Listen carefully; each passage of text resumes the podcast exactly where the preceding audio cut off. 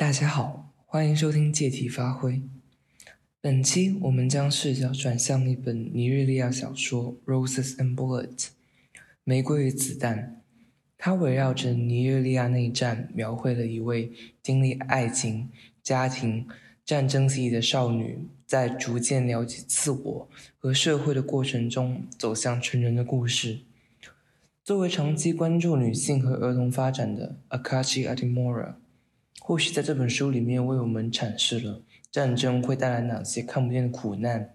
一位女性又如何在动荡的社会中自保。以下是本期节目，欢迎孙燕老师还有两位与读者们，今天我们一起聊聊尼日利亚作家 Akachi Adimora Ezeigbo 的 Roses and Bullets 这本小说。就其实这两年大家对呃非洲文学的关注其实逐渐在提升，例如有二零二一年拿了诺贝尔奖的古尔纳，还有凭借了呃小说《承诺》拿了布克奖的达蒙加尔格特。呃，所以其实我在我们开始之前，我想问一下孙燕老师，您是怎么把视角转向尼日利亚这本小说的？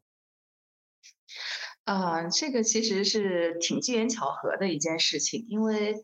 呃，我当时是在写一篇论文，然后我就查到了这样一个作品，然后我就呃给这个，因为这个作品它前文那边的时候，我写的是它前一部作品叫 The Children of Eagle，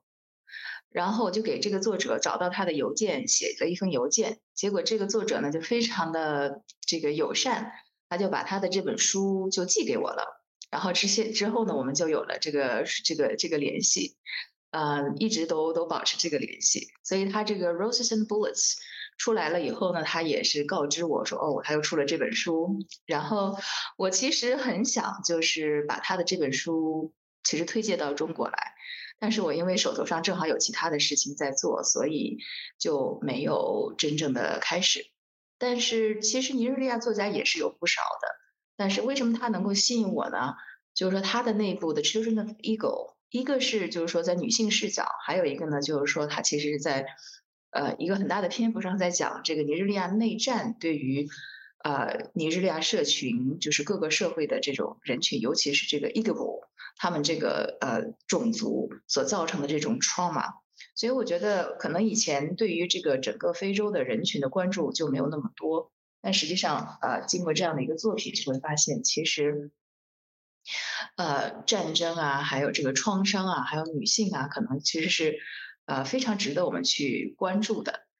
那我觉得也非常的巧合吧。我觉得大家对这本书和这个作家感兴趣，呃，也非常感谢陈刚能够来组建这样一个阅读的这样的一个呃这样的一个论坛。嗯嗯嗯。呃，深入文本之前，我们先来聊一聊这本书的一个大概的故事，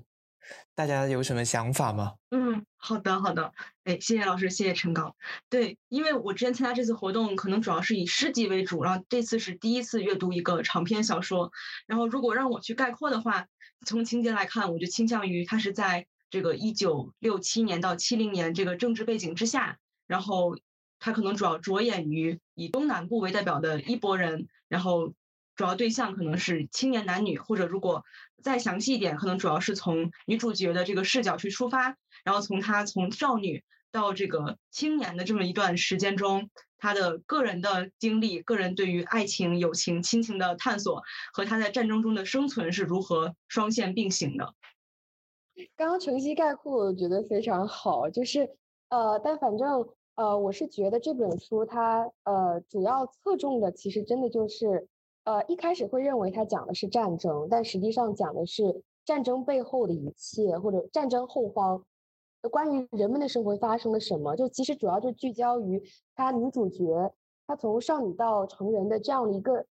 战争背景下，围绕她发生了一系列的变化，包括她心理上、身身体上，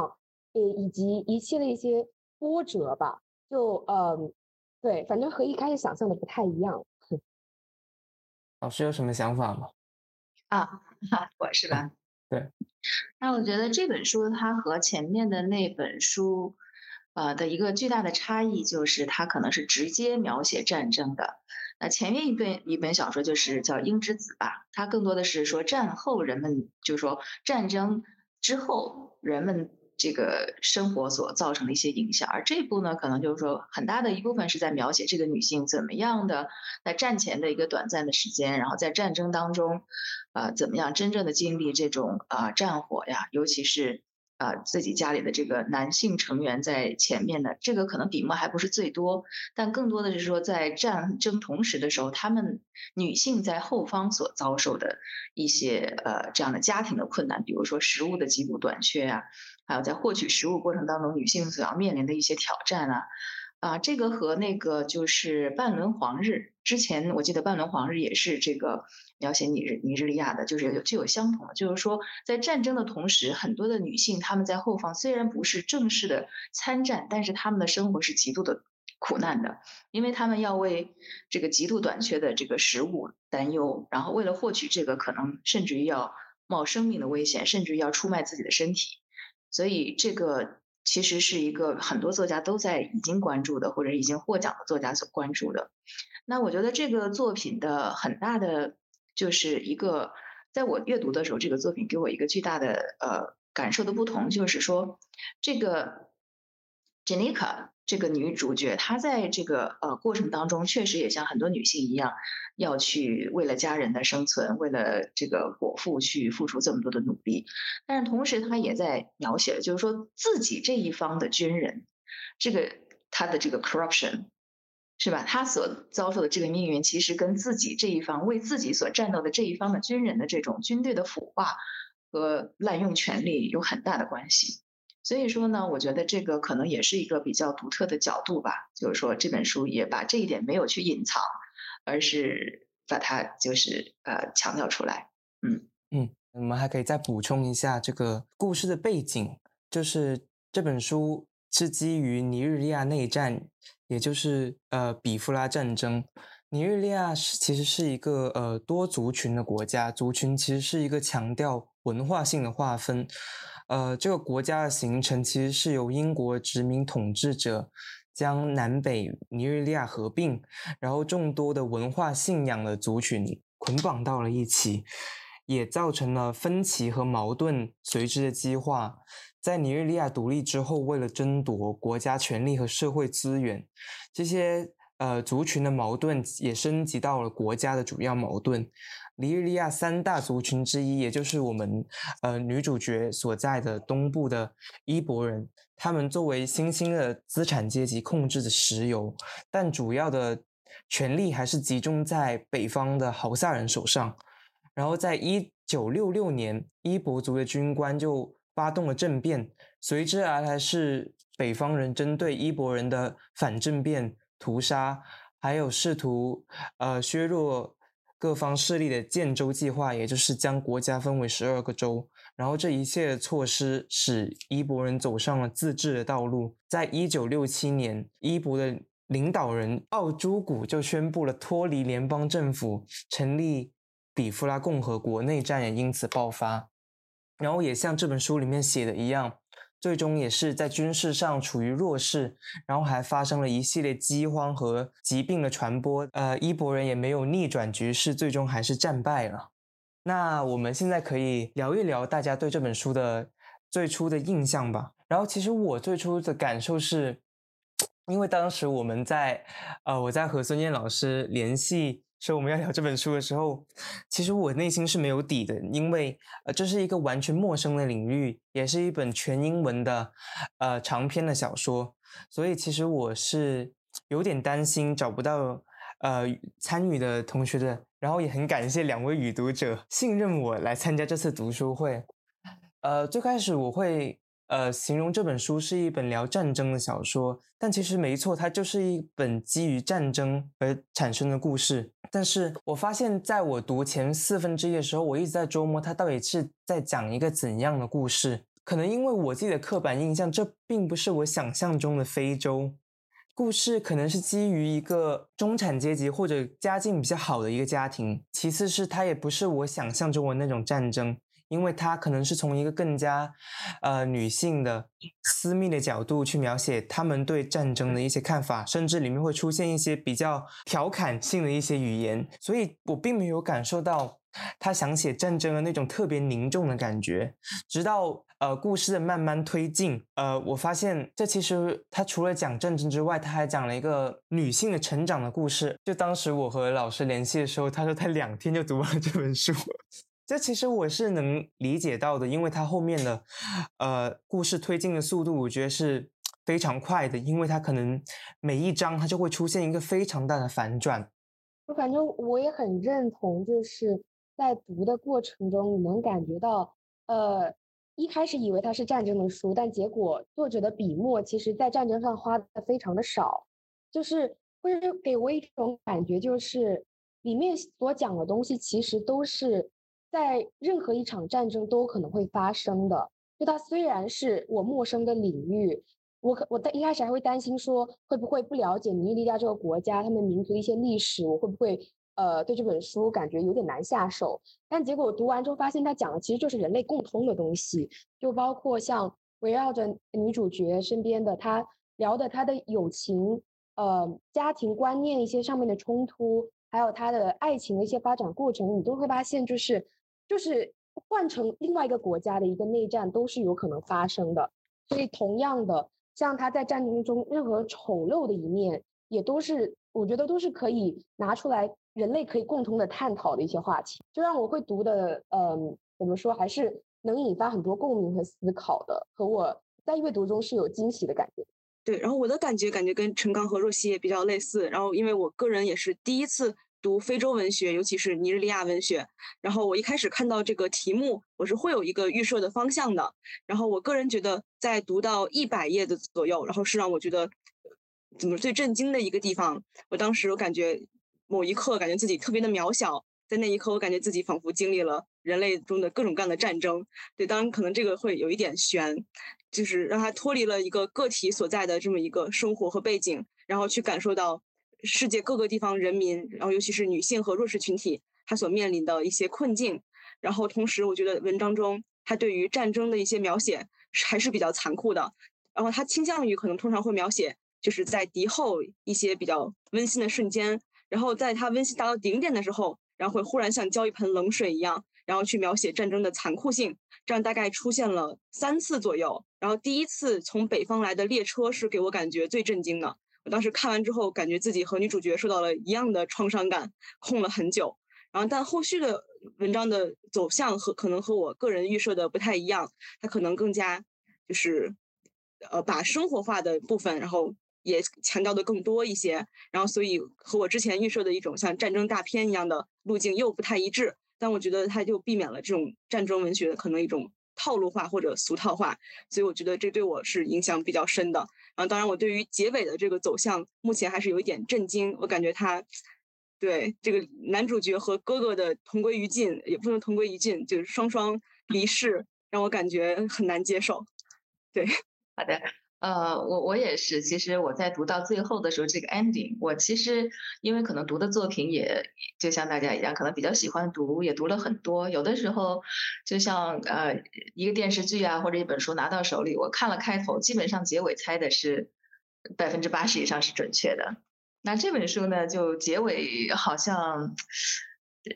是有些出乎意料的。然后呢，呃，也是想了各种呃。就是去猜测作者这么设计的一个初衷是什么，为什么结果是这样的。呃，我当时其实是很想就这本书，因为这本书其实出的比较早，大家可以看到它其实在尼日利亚出版已经有一些时间了，然后是二零二二年在英国伦敦再一次出版的。我当时是想把它作为一个就是呃新书推荐给就是国内的，想想其实是采访一下他，他其实也接受了，但是我我其实也比较什么，就是疫情之后这个事情就特别多，就没有去采访他。我很想问他，就是这个结尾的设计是呃怎么样的。那其实我记得有人是采访过他的，他也曾经提到过这个结尾为什么是这么设计的。他呢是呃，可能但他没有解释很多，呃，一种解释就是说，作为一个女性啊、呃，她可以是孕育的，有孕育的能力的。不管呃，这个虽然那个孩子已经没有了，但是她活下来了，至少说战争之后还是有希望的。呃，那为什么安排那两位男主这个男主角和他的哥哥都呃血拼而血拼这样的一个结局，我不是太能够理解。但是我想有机会我们可以去问一下他对这个呃作品，如果说大家呃其实是我自己当然觉得我自己的能力也比较有限，就时间上也比较紧张。如果大家很想就是继续挖掘这位作者，呃，因为他在尼日利亚还是有一定影响力，他可能现在是尼日利亚文学奖的评委会的主席，嗯、呃，所以他也是嗯、呃，就是作品也比较多，然后呢，国内可能知名度还比较高，虽然还没有在国外获得特别多的关注，但是我觉得他可能是一个属于就是呃 reputation 在上升的一个作者。如果大家其实是想追踪他的话，或者是想采访他的话呢，我觉得我们也可以争取一下这个机会。对，其实就是像刚才我们阅读的感受一样，就是大家可能觉得战争其实它作为一个方面，它可能只是一个框架，然后作者可能想基于战争多谈谈女性在里面发挥着呃怎样的作用，她们又遭遇着怎样的磨难之类的。就是很多人会评价这本书是一本 war novel， 就是战争小说，但是我看作者在官网他把这本书列为是 children's story， 所以我想问问大家有哪些儿童视角，有哪些是让你比较印象深刻的？我觉得这个会让我想到里面的一些情节吧，就是、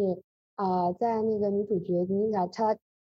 前面中间有一段是讲她呃，在经历战争之前成长的一个过程，像比如她会有尿床，还会有经历呃女性来月经的这样的一个过程，她在慢慢认识自己。我觉得这其实都是呃，在有点呃，其实是教小孩子如何去更正确、更客观的认识自己的身体，然后有一种呃更积极的心理吧，呵呵，会让我这么想。对，首先我还是在质疑，就我不确定它为什么会被归为儿童文学。就在我的视角下，它可能对于战争的一些描写可能还是过于血腥了，然后但是在部分上我觉得它确实很多地方能凸显出作者本人可能对于女性和这个儿童教育的观点。然后我印象比较深的，如果以这个呃伊洛卡或者这个艾洛卡这个线为主线的话，我们能看到他在战争过程中他个人和他的人生选择是在不断的进行变动的。比如在战争前，然后他违背了父亲的旨意，他去读了自己更想学的这样的一个电气学科。我觉得这是可能对于一个儿童或者是一个青年生涯规划的一种指引。然后我觉得它也暗含了作者可能更加推崇的是就是在恋爱或者是个人选择方面更加的自由化，来摆脱这种父权或者是家庭长辈的一些干扰。对，我比较认同是这样的，就是说这个故事开头前面她作为一个小女生，呃，可以看到很大的一个篇幅是在讲她跟父亲之间关系的紧张，或者她作为一个叛逆期对于父亲的这种教导方式可能存在着很多的质疑，包括男主角可能对于父亲的这种教导方式也不是特别的认同，所以他们的两个人之间的结合可能到后面的悲剧和他们这种家庭的养育方式是有关系的。就是啊、呃，尤其是有时候我们看到这个呃，当丈夫远去就是参军的时候，她在这个丈夫的家里边所受到的这样的一种比较啊、呃，这个压抑的比较这种呃生活方式。那还有就是这个女孩她呃之前爸爸对她的管教应该说还是比较注意的，这可能和当时社会当中女性尤其是漂亮的女性可能会成为这个呃 sexual offense 的这个对象有关系。那她确实是她自己的悲剧可能确实跟她自己个人不成熟有关系。那当她遭受这个呃这个这个 rape 之后啊、呃，她爸爸的这个反应我觉得也是有一些呃可可以关注的地方。那就这个父亲可能就是觉得这是一个对于她来说，对她的家庭来说是一个 big shame，那他甚至于不认这个女儿，就完全把她当成一个跟她没有关系的人。所以如果说从这个全文来看呢，这个父亲和这个女儿之间的这种关系呃，应该说她的悲剧可能这个女孩的悲剧跟家庭的这种父亲和她之间的这种关系前面非常的严格，一旦这种严格没有保护到她，她觉得这个损坏了她家庭的荣誉之后，她就彻底的抛弃她啊、呃，对她就是不接纳。那可能对于这个来说也是一个角度吧，我觉得可能对于呃，尤其这部小说《尼日利亚》是一个英国殖民地，那英国在离开呃长时间的殖民之后，在离开之后，其实还是非常希望保持英国在尼日利亚的一些影响，比如说最后这个呃 Jenica 她是应该是去了美国，对吗？就是去了一个牧师家的那个呃，就是说她的就是说对于英美的这种呃认同，我觉得可能还是比较大的。对于这个前宗主国呃，这个殖民主国的这种呃殖民情绪是抱有着双方的，一方面是觉得这种是一个呃不堪回首的过往，是一种殖民被殖民的关系，另一方面他又觉得可能在一定的时候这个英美对他来说呃是一种救赎，或者是一种可以依靠的力量。呃，就是这个殖民英国在这个尼日利亚的这一段殖民的经历呃，对于这个至今为止现今为止尼日利亚的这种呃社会的构成啊，还有社会的思维方式都存在着很大的影响。比如说他前面一部文一部那个小说的那部 The Children of the Eagle， 他也是说他自己的这个女性在教育的过程当中，他们会非常，不管是男性和女性，非常重视能够去英国学习的机会，但社会精英也会非常的愿意把自己的孩子送到英国去，然后回来再成为尼日利亚社会的中流砥柱。那其实这样的经历在最后的这部这部作品当中体现的不是很多，但是呢，就是呃尼日利亚社会当中啊、呃，尤其是中产家庭，他们把希望寄托在哪里，或者是放在哪里啊，确实也是可以挖掘的一个角度。个人觉得，哦，我刚刚听了孙燕老师说，我觉得有两个比较有趣的点。一个是作者的写作的方面，你会发现，呃，当 Jenica 出嫁之后，还有 Jenica 呃被侵犯之后，父亲他就呃用比较少的笔墨去描写了，甚至好像都很少去提及这个角色，他可能只是一笔带过说，呃，他的父亲跟他彻底断绝关系的这种的，就是他并没有用一种去深入 Jenica 内心对这部分的描写，他给读者的感受就是这个父亲这个角色就是完全的消失了。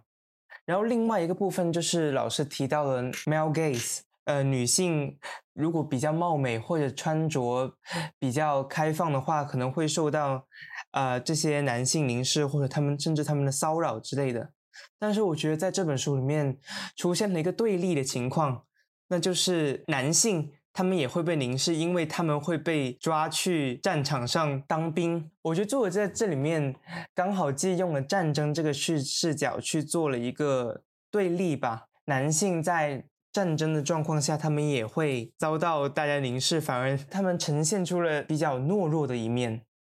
对，刚刚其实听了老师和陈刚的讲述，我其实刚刚也想了很多，就一方面是针对这里面就是女主角和她父亲的关系，然后在之前查资料的时候，我主要是在外网查了一下这位作者他的一些学术观点，然后我比较吸引我的就是这个蜗牛式女权主义，它的英文是 snail sense feminism， 然后在它的具体定义方面，然后它好像是在呃呃一几年的一次座谈会上提出的这样一个就是女权主义的方向。然后呢，它是把女性可能和蜗牛进行一个比较。那么蜗牛有什么特点？它首先它会有一个坚硬的外壳，然后与此同时它在自然界是一个比较温和不引人注意的存在，然后最后就是当它遇到任何危险的时候，它都需要躲进这样一个外壳里，来避免自己受到外界外力的一个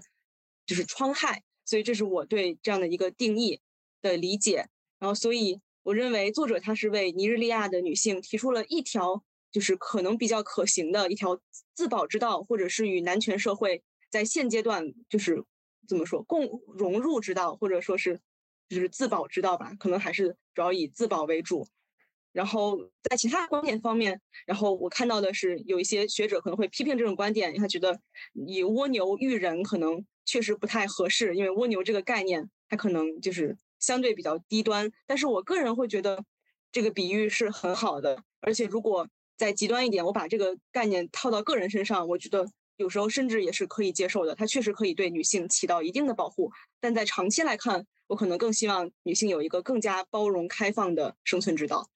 嗯，或者可能结合文章的原文会更好一点。我觉得文章的前半段就是以这个Jenica和她父亲的一些对话和沟通，我觉得和作者的这个观点和这个理论是有契合之处的。就比如说他一开始在文章的前半部分，他父亲去接他的时候，他整体是一个非常具有就是反叛意识或者很叛逆的一个形象，所以我一开始觉得他和这个理论是完全相反的。但是我觉得在他遇到了各种无论是来自父亲或者是来自本地的军官，然后甚至是来自这个豪萨势力的戕害之后，然后他可能在也在不断的去摸索自己在这个社会中生存的一个方式。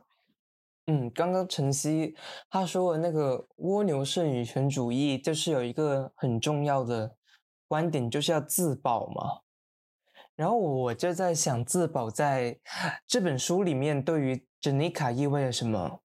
首先是生育，生育其实在这本书里面占了非常大的主题。就例如说珍妮卡她的母亲就是因为难产而死的，她和丈夫的约定也是他们在战争期间不要养育子女，但是因为她受到了呃性侵，她就被迫怀了一个孩子，但最终这个孩子也是因为战争或者饥荒的原因是一个呃畸形的孩子，并没有活下来。作者其实还蛮强调了生育对于女性的重要性。首先女性要学会保护自己，就是要如何正确的去选择生育的方式，如何保护自己，选择合适的时间去生育。另一个很重要的主题就是受教育。你也可以看到珍妮卡和呃这些年轻人，他们是很渴望受到教育的，但是因为战争的原因，他们也被迫失去了这种受教育的机会。最终在呃结尾的时候出现了一个很重要的角色，就是 Miss Taylor 这个老师，最终把呃 Jenica 从呃被侵犯的阴影中拉了出来，并把她送上了受教育之路。所以我觉得呃作者 Akachi Adimora 本身，他作为一个从事教育、关注儿童和文化的这样一位作者，我相信呃，受教育是女性很重要的一个自保的过程。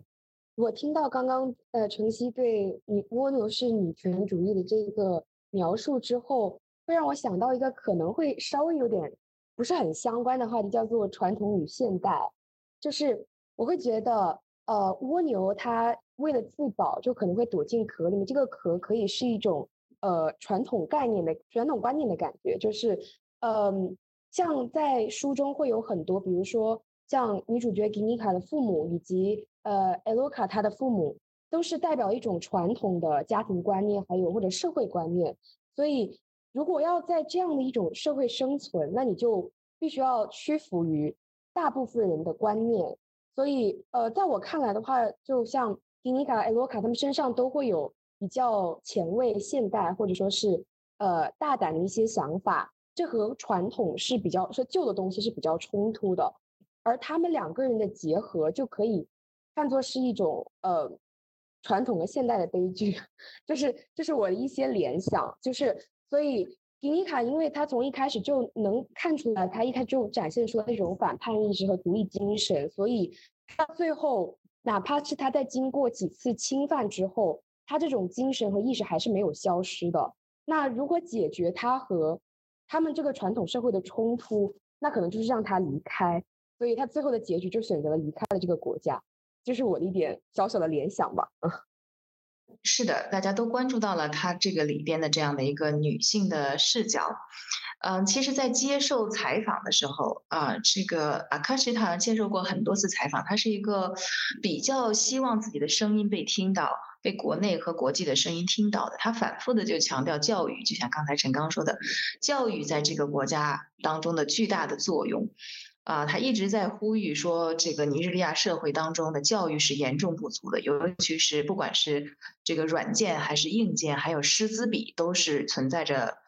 呃很多的问题的。所以他是非常希望就是能够用自己的影响力去啊、呃，能够能够。在这个国家的教育方面，他觉得这个政这个石油啊，政权的更迭呀，啊、呃，这个使得这个时候国内对于教育不像啊、呃，比如说中国这么这么重视，或者说投入这么大。那还有一个就是这个刚才啊、呃、我们提到的这个蜗牛女性主义，嗯，其实他当中也对这个蜗牛女性主义有一个很详细的描述。他是说，蜗牛在爬越的时候，爬的时候，它虽然说背着一个重重的壳会保护自己，但是当时它要面对整个社会问题，比如说它从一个地方爬到另外一个地方的时候，它是用它那个柔软的部分去接触这样一个非常甚至是有尖刺的地方，就是把它用这种很弱很软的地方去去去爬过去。所以他他的就像刚才我们讨论当中说的，他的强调的这个女性主义不是硬碰硬的，不是这种说这个西方当中的女性只有女权主义，可能或者说我们现在国内也有一些就是强调这种针锋相对的对抗。那他想提到的就是这个女性的这个就像蜗牛一样，你要用自己的这个柔软，你用自己的韧性去啊、呃、面对你所遇到的一些问题。那如果是从这个角度上来讲呢，这个作品当中可能确实尤其是后半部分，他的人生他的转变到后面战争啊还有这一系列变化以后，他自己确实不像之前那么锋芒毕露了。嗯，所以就是说这个女性主义一直是啊、呃，也是 Akachi 在不同的采访和地方去努力希望尼日利亚女性能够所采取的一条路。呃，毕竟在尼日利亚的社会当中，这种传统的就像刚才若曦说的，这种传统的力量还是很强大的，你想要去对抗它，那可能受伤的往往是自己。所以他提出了这样一个蜗牛女性主义，可能对于现实当中的女性，尼日利亚女性来说是还是一条可以实践的路。嗯，呃，我觉得我们可以聊一聊《Roses and Bullets》在这本书里面代表了一些什么样的意象。在我的阅读过程中，可能 Roses 它最开始象征着爱情，但是如果用战争的角度来讲，Rose， 呃，玫瑰是一个比较难获得的一种资源，它可能也象征着权力。但是我觉得最让我呃惊讶的一个段话是，你们记不记得在 Iloka 和 Janica 在呃约会发生初夜的时候，当时呃男主角给女主角送了一束玫瑰花，但是女主角是这样回答的，她说这些玫瑰的颜色让我想到了战争上那些人留下的血液。天哪，这位女性她真的很有革命的精神。我不知道你们在阅读的过程中，这些呃玫瑰和子弹的意象有没有发生改变？就可能在我看来，我觉得战争前，就我一开始以为的 roses， 就比如说可能她比喻的是像女主角吉妮卡这样子拥有比较善良淳朴这些美好品质的人，以及还有他各种各样的关系当中那些温暖的时刻，我觉得都可以是 roses， 就一切好的东西都可以是，然后 bullets 就相当于是战争。但是就在我看完这些战争的情节之后，看完整本书之后，就会让我觉得说呃 roses 可能不仅仅是指呃像女主角她经历了一系列的精神上身体上的摧残之后，有点浴火重生的意味，就可能会变得愈发的呃，就颜色更加鲜艳的那种感觉的一朵呃坚韧的红玫瑰。然后它同时也是这些人们战战争后方这些人们，他经历了各种各样的创伤，他们在艰难的这样的一种情境下还要继续顽强乐观活下去的这些人们。然后 bullets 在我看来的话，就不仅仅是战争这么简单，而是战争激发出来的背后的那些丑陋的人性吧，以及带给人们一些精神上的变化。就比如说呃，我就会觉得说两个男性角色最后一起死亡的这个情节，就会让我在看来就有点像一种战争逻辑，就是你伤害了我，然后我也要你以命相还，这种感觉。这其实就是战争带给人那种呃，激发了你人人性当中那种自相残杀的一面吗？对，可以这么讲吧。然后还包括一些多的，再包括可能是比如说怀疑、失望啊，各种负面的东西吧。如果就是作为补充的话，我最想提到的可能是文章就是这本小说末尾的部分。然后虽然我觉得它的那个机场的结局会有一点魔幻，然后但是我不知道大家有没有注意到，在机场的时候，他的朋友从他之前一家人是躲到海外去，就是躲避战争的呃伤害，但他们后在这个就战争结束之后又回来了。然后并且他的好友为 Janica 献上了一束玫瑰花，然后说你一直很喜欢这束花。然后我不知道大家有没有对这一段有印象。然后我在这里我就在想，在这一部分他为什么要以一束玫瑰作为文章的收尾，然后我就在想他的玫瑰，然后是否他作为了一个全文的总括，它可能不仅代表的是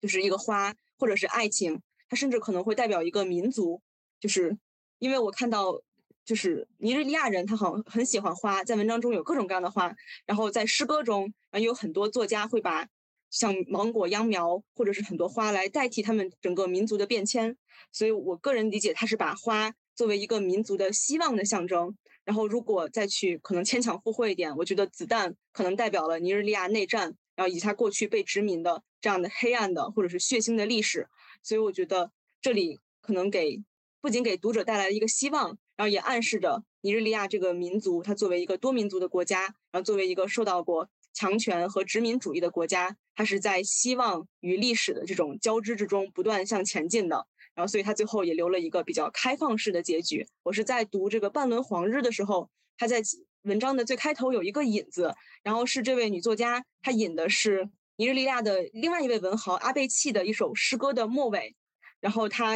主题叫芒果秧苗，然后它的末尾指的是 Today I see still dry writhing in the sun and dust of the dry mouth headstone of tiny de- uh, debris of passionate courage。我认为它可能是用这种秧苗来象征着尼日利亚它的整个民族就像一个秧苗一样去蜿蜒前进。然后尽管它在前面谈到了它受到了历史然后现代然后以及腐化的创害，但是它一直在带随着勇气不断的向前。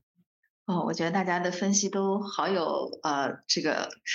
很深入也很有创建啊，有的有的角度我都没有这个之前意识到。我觉得确实是呃，像各位刚才提到的，就是这个他可能呃 Rose 也好 Bullets 也好所具有的这个隐喻或者是象征都是多层的，它既可能是指个体某个人，也可能是指一种人与人之间的关系，甚至于可能指的是一个民族或者是一个国家。那呃，刚才同学们也说了，在这个呃文本当中其实是有多处提到这些花或者是呃，玫瑰的这个地方的，比如说那个呃，这个 Iloka 他其实是自己种了一小片的这个玫瑰的，那后来这个玫瑰当然是就是说凋谢了，然后因为没有人照顾，也因为这个可能也是有象征两个人之间的关系或者是这个国家的这个种族或者是一个部族的这样的一个呃一个一个未来。所以就是呃，确实呃。我们可以把它从微观层次去分析，也可以把它就是提到说呃更广阔的一个呃这样的一个宏观的角度去呃拆解它的这种象征意义。就是二零二二年的大概就是疫情结束的那段时间，我跟那个这个作者写信的时候，他也在说当时其实二零二二年中国是疫情，但是尼日利亚的这个情况国内的政局其实也是在危急当中的，他就是已经在邮件当中表示说他们可能又有一些危险的情况在出现。呃，那所以呢就是我们可以看到他在写作的时候其实并不是处于像我们可能在国内的人当中更多的时候是一种国家在上升期啊，在平稳这种和平当中，所以他的作品可能在写作的时候他时刻是有一种这个国家就像一棵出生的或者是那玫瑰花既是美丽的又是娇弱的，其实是一个很尼日利亚是一个新生的国家，是一个很脆弱而又很美丽的国家，那他其实遭受的这个其实一直是一种比较险恶或者是可能很容易被破碎的或者是呃遭到这个命运多舛的这样一个民族和国家。所以确实像我们刚才啊大家一起讨论的这里边的这个意象其实有多个层次，其实从不同的角度分析都是很有道理的。嗯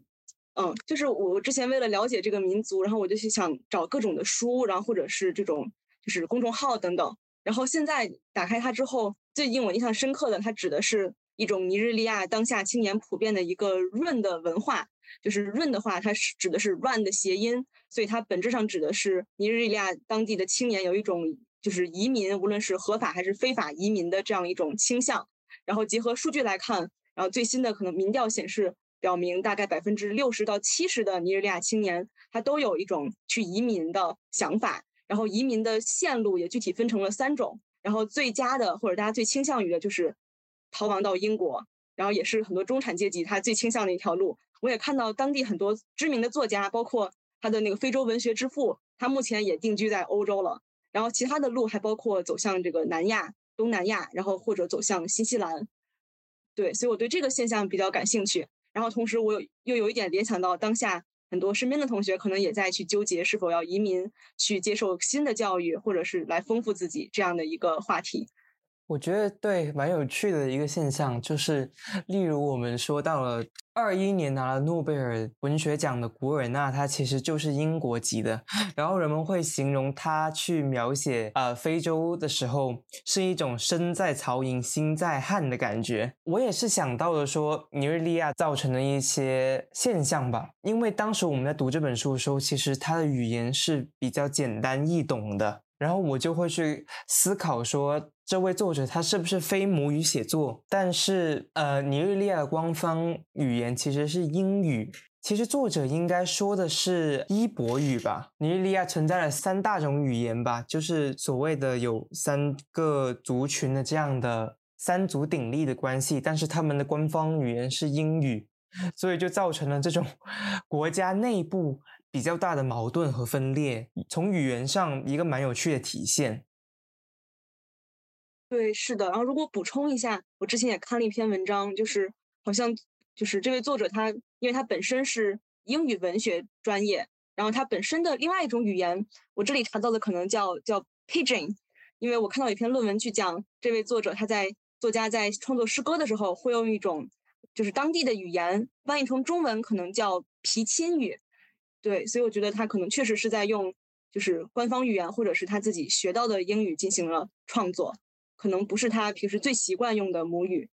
我在看一些对这本书的评论的时候，他前面其实也提到了作者的语言是比较简单的，但是呃，又提出了一些批评的意见，就是他有一些时候的语言会出现一些类似于累赘的状况，就例如说可能一整段话他都会用呃 she is she is 这样一整段的排列下来。你觉得它是一种缺陷，还是说它是一种个人特色呢？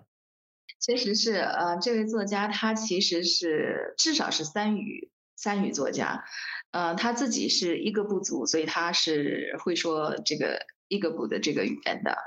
呃，然后他英语是他工作，因为他在教英国文学。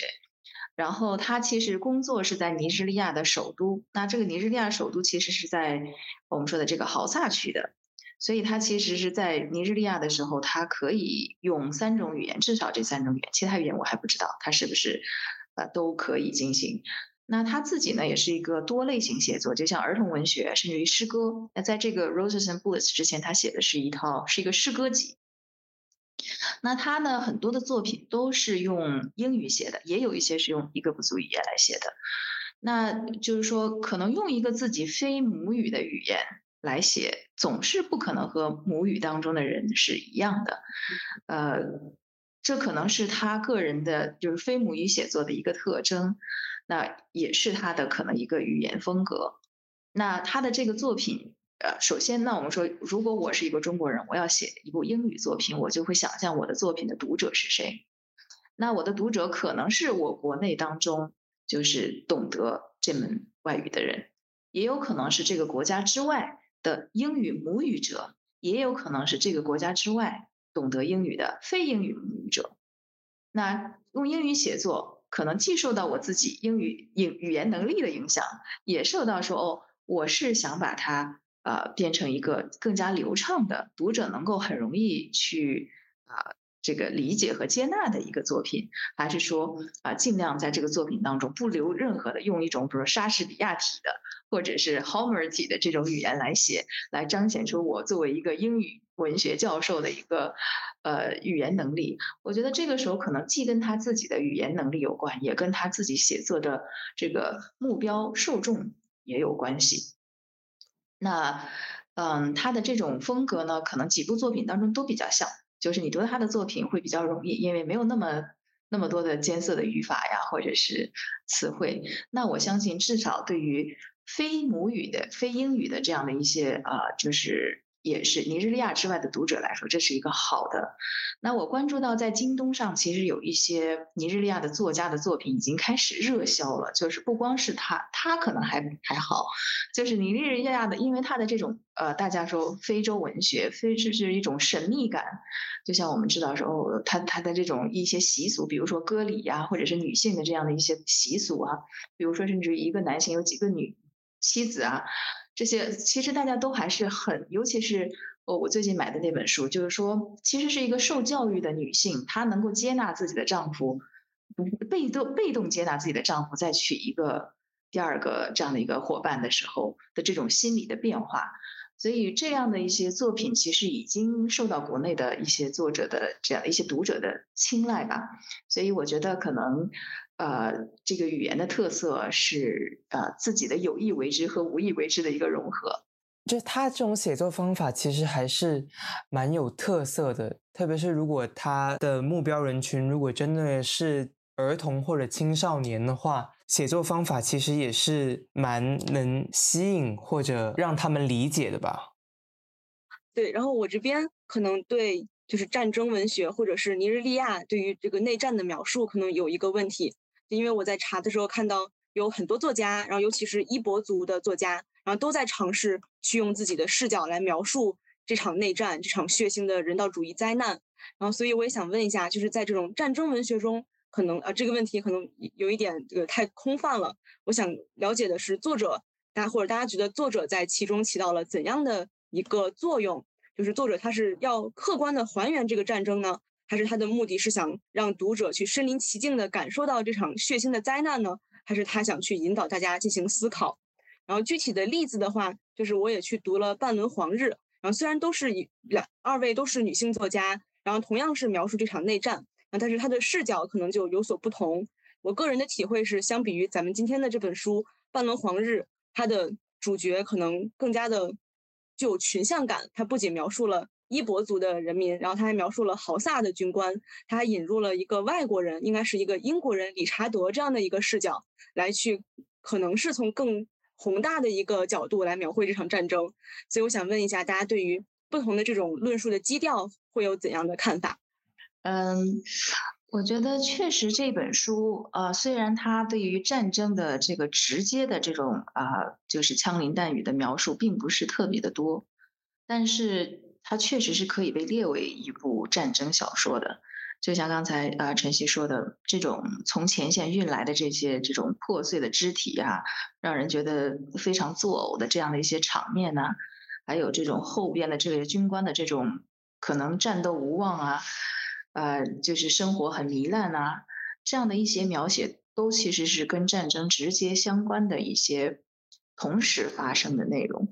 所以呢，我觉得 Akachi 他的战争文学可能呃，就是说和那些经典的战争文学，就比如说那个呃，《红色阴影勋章》这个呃 Stephen Crane 的那个，就是描写战争当中人怎么被异化成这种呃不自觉的战争机器啊，所以这种战争文学可能并不是完全一样的，但是也正是这样的一种写作方式，这样的一种战争文学写作方式，可能让更多的人其实从一个微观的角度去体味战争对于人的内心和这个族群当中的一个巨大的这样的一个破坏性的作用，既是身体上的也是精神上的。就像这个呃 Jinokata 他的哥哥最终的死亡，其实跟于他的这种绝望呃，还有他丈夫的这种绝望，对于这个民族战争当中的这种呃失败的绝望有很大的关系。所以说呃，我觉得这部作品的一个呃独特的独特之处，一是它的这种微观的这样战争的一个视角的描述，还有呢就是说我觉得在当下可能呃我们以前认为战争离我们很遥远，那当下我们可能发生呃不管是当下的俄乌战争，还是有可能在今后出现的其他的这种冲突也好，就会发现发现这种可能不论是哪一个民族的自我的战争书写，其实都对于整个的人类的战争书写有很多的这样的一些共通性的一些描写，或者是尤其是战争当中，这部作品当中可能更多的是聚焦于女性和后方的这样的一个影响。那呃，可能接下来最近一些年甚至于接下来多少年当中，人们对于战争文学的关注都会是比较多的。那这个战争文学当中，各个民族的战争文学当中的 不, 不同，包括我们中国的战争文学当中的一些啊这样的一些，比如说我最近买了一部作品，它叫 A Single Swallow， 叫劳燕，他是一位啊这个复旦大学毕业，中文系毕业的，然后去他其实是个医生，后来去加拿大定居，现在一直在写作品。他写的这个劳燕就是在日本侵华战争的时候，女性这个女性因为被性侵了以后，被自己的族人这个非常的厌弃。呃、那我觉得这些可能可以用跨文化的视角去来探讨这个战争文学对于各个民族的人所遭受苦难的一个描写。也可能说我们从这个当中去啊，透过这样一个文学作品去了解尼日利亚这个民族，它这样的一个先天就存在着战争因子的这样一个民族，它被三个族强捏在一起，那它其实先天就存在着冲突和战争的因子。那对于这样一个民族，他们的希望在哪里？那如果一次一次的战争洗礼，他们的民族和人的年轻人除了跑还有什么其他的希望呢？所以我觉得可以挖掘的角度还是挺多的。嗯，其实我们之前也聊了很多呃陌生的领域上一些战争和女性之间的发生的事情，它不仅是对过去的一个回溯和反省吧，也是对其实给我们现代人呃发生在呃大陆另一端的人给了很多的启示。那我们呃，感谢孙燕老师还有两位与读者的参与。对，是的，确实学到很多，无论是当地的文化还是历史，然后以及对于呃怎么说去共情或者是去学习不同的文化中女性的生存境况。嗯嗯，大家辛苦了，啊、感感谢陈刚组织这个，学到很多。拜拜，拜拜。感谢您的收听。如果你还想了解更多节目内容和后续发布，欢迎在小宇宙、喜马拉雅、微信公众平台上搜索借题发挥 Podcast， 希望你会喜欢我们的内容。